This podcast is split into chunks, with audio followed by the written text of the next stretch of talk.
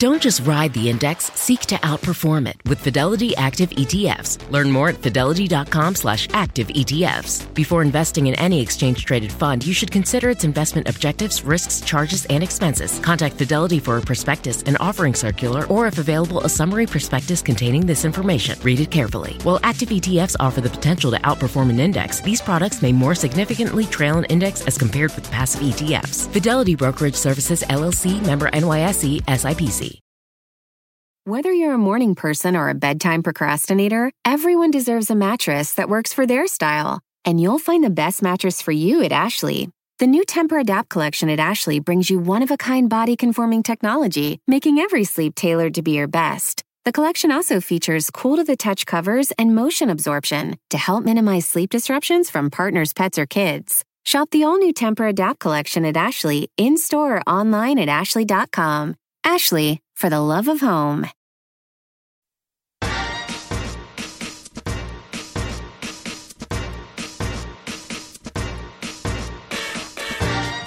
Happy Pride Month, parents! You're listening to the Project Parenthood podcast.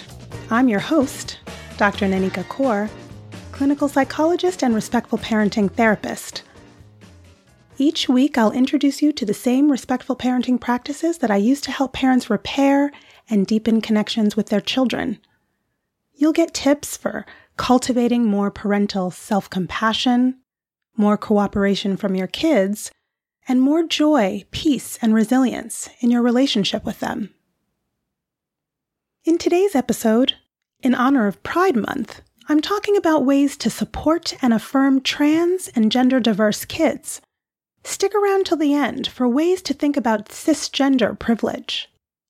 What do you do when your child doesn't fit neatly into society's rigid gender binary that says boys and girls have to dress, behave, and think in narrowly defined ways depending on the category their sex chromosomes put them in XX for female or XY for male. When forcing your child into that arbitrary binary doesn't line up with your respectful parenting values, what are your other options? Great question. Here are six ideas for supporting your trans or gender diverse child. Follow your child's lead. Parents find out their child is gender nonconforming in many different ways. But what I often see in my practice is a lot of gender exploration in the toddler years. Sometimes toddlers are insistent that people referring to them as a girl are completely wrong, and they emphatically and repeatedly declare that they're a boy, or vice versa. Sometimes they aren't correcting anyone. Adults are saying that they're a girl, and they're not contradicting that but they aren't interested in adhering to any rules about what girls are supposed to wear, play with, or enjoy. They do what they want, and perhaps adults would categorize those clothes or activities as boy things. Other kids seem to go back and forth, stating they're a girl one day and a boy the next, or maybe they insist that they're both, or neither. However, you find out, or however long their period of exploration, try as best you can to go with it. Let them wear what they want to wear and play with whatever toys they wish. It can be really hard to trust your child to know who they are at such a young age, or settle into a wait and see stance, but that's really what's best for your kid. It may take time and space for them to figure out what feels most true for them. And remember, gender isn't something that's fixed, but can evolve over one's lifetime. The important thing is to meet their unique gender expression with sensitivity understanding, and acceptance, and let them know that they're supported by their family no matter the outcome. Educate yourself. It's important to increase your gender literacy, use correct terminology, and continue to learn about and confront your own gender biases. In the end, much of the distress gender nonconforming children sometimes feel is less about their gender diversity and more about society's lack of education, acceptance, and affirmation. Be on the lookout for any emotional problems in your child, such as low self esteem, social isolation, depression, anxiety, self harm, or suicidality that might indicate the need for mental health support. Connect yourself, your child, and your family to your local LGBTQ organizations, communities, and events so that both you and your child can deepen your understandings of the realities that gender nonconforming kids face and also so that your family knows that you're not alone. Openly challenge gender stereotypes, biases, and assumptions. As the parent of a gender diverse child, it's important to challenge the gender stereotypes you and your child are exposed to.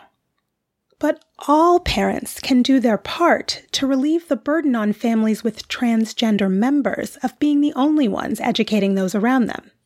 Here are some suggestions. Try your best not to assume the gender of the children and adults you and your children encounter. Expose your children to as much gender diversity as possible. Make sure your home library, the media kids consume, the toys they play with reflect gender diversity along with all the other kinds of diversity. Don't participate in gender reveal parties. This feeds the stereotypical gender binary assumption a newborn's genitalia doesn't predict their gender identity or what colors or hobbies or romantic partner they will prefer in the future. Stand up for your child's gender expression and that of other children, and encourage all of your children to be the ones to stand up for and be co conspirators with and for other gender nonconforming kids. Let kids know that they don't have to accept what they read, see on TV, or hear on the playground as objective reality. They can form their own opinions Practice simple phrases with your child to have ready in response to naysayers like, In our family, there's no such thing as a girl's or a boy's bathing suit. Clothes are for anyone who fits into them that wants to wear them. Swimsuits are for everyone. What makes it a girl's swimsuit? Or what makes it a boy's swimsuit? Well, it's my swimsuit, and I'm not a girl or a boy, so it's not a girl or a boy swimsuit. Use inclusive language that normalizes gender diversity. Many adults don't realize how gendered everyday language can be. Here are some ways you can use language that creates safety for your gender diverse child and all children. When referring to others whose gender identity you don't know for sure, use terms like child, person, or they. Introduce yourself to others with your pronouns. This invites others to share theirs if they want to. Model using family inclusive language to remind kids that families come in many different configurations. Remember that not every adult accompanying a child identifies as that child's parent, and that not every child has a parent, and not every child has a mother and a father who are a romantic couple. When you're unsure of an adult's relationship status, say nothing.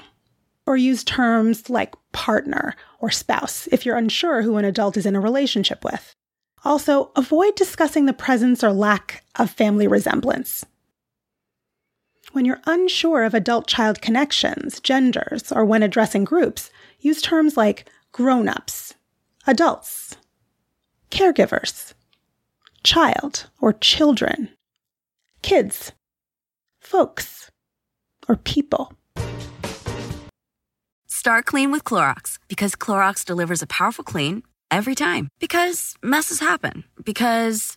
I got the charcoal mask. Great, because why would I put that on my face when I could drop it in my sink? This is what I get for multitasking. Ugh, why is charcoal so sticky? Hello? Hey, Janice. I am so sorry. I thought I was on mute. no, we don't need to reschedule. I'll just stay off camera. Ooh, yeah, that happens. So start clean with Clorox. Use Clorox products as directed. Use gender neutral language to describe professions and careers. For instance, terms that imply a job can be done by only a man or a woman can be made neutral, like police officer, ballet dancer, firefighter, or cafeteria worker. Using neutral language shows that you don't subscribe to a rigid gender binary, and gender doesn't limit your child's possibilities in life. Think and speak beyond the binary when it comes to romantic relationships so your child knows that you welcome who they are right now and whoever they turn out to be. This way, your child won't have to wonder if you'll accept them if they don't fit the binary. Model the awareness that gender and romantic attraction are fluid, so your child feels confidence and resilience around their own identity and the identities of others. Advocate for your child. You're your child's rock. You may have to advocate for your child with family and friends, at their school, or in your community. It's up to you to make sure they feel loved, like they have someone they can trust and rely on who respects their gender identity expression. Don't underestimate the protective impact of parental support. Because we're still waiting for more widespread acceptance, you might find yourself experiencing conflict with extended family, resulting in you having to set boundaries with them to protect your child's emotional safety. Remind family members that they can hold on to their histories and family culture and still allow for the breaking of the mold and the challenging of the status quo. At school, you may have to push back against the system for your child to be able to use bathrooms and locker rooms that are safe and comfortable for them, and for school staff and peers to use your child's preferred name and pronouns.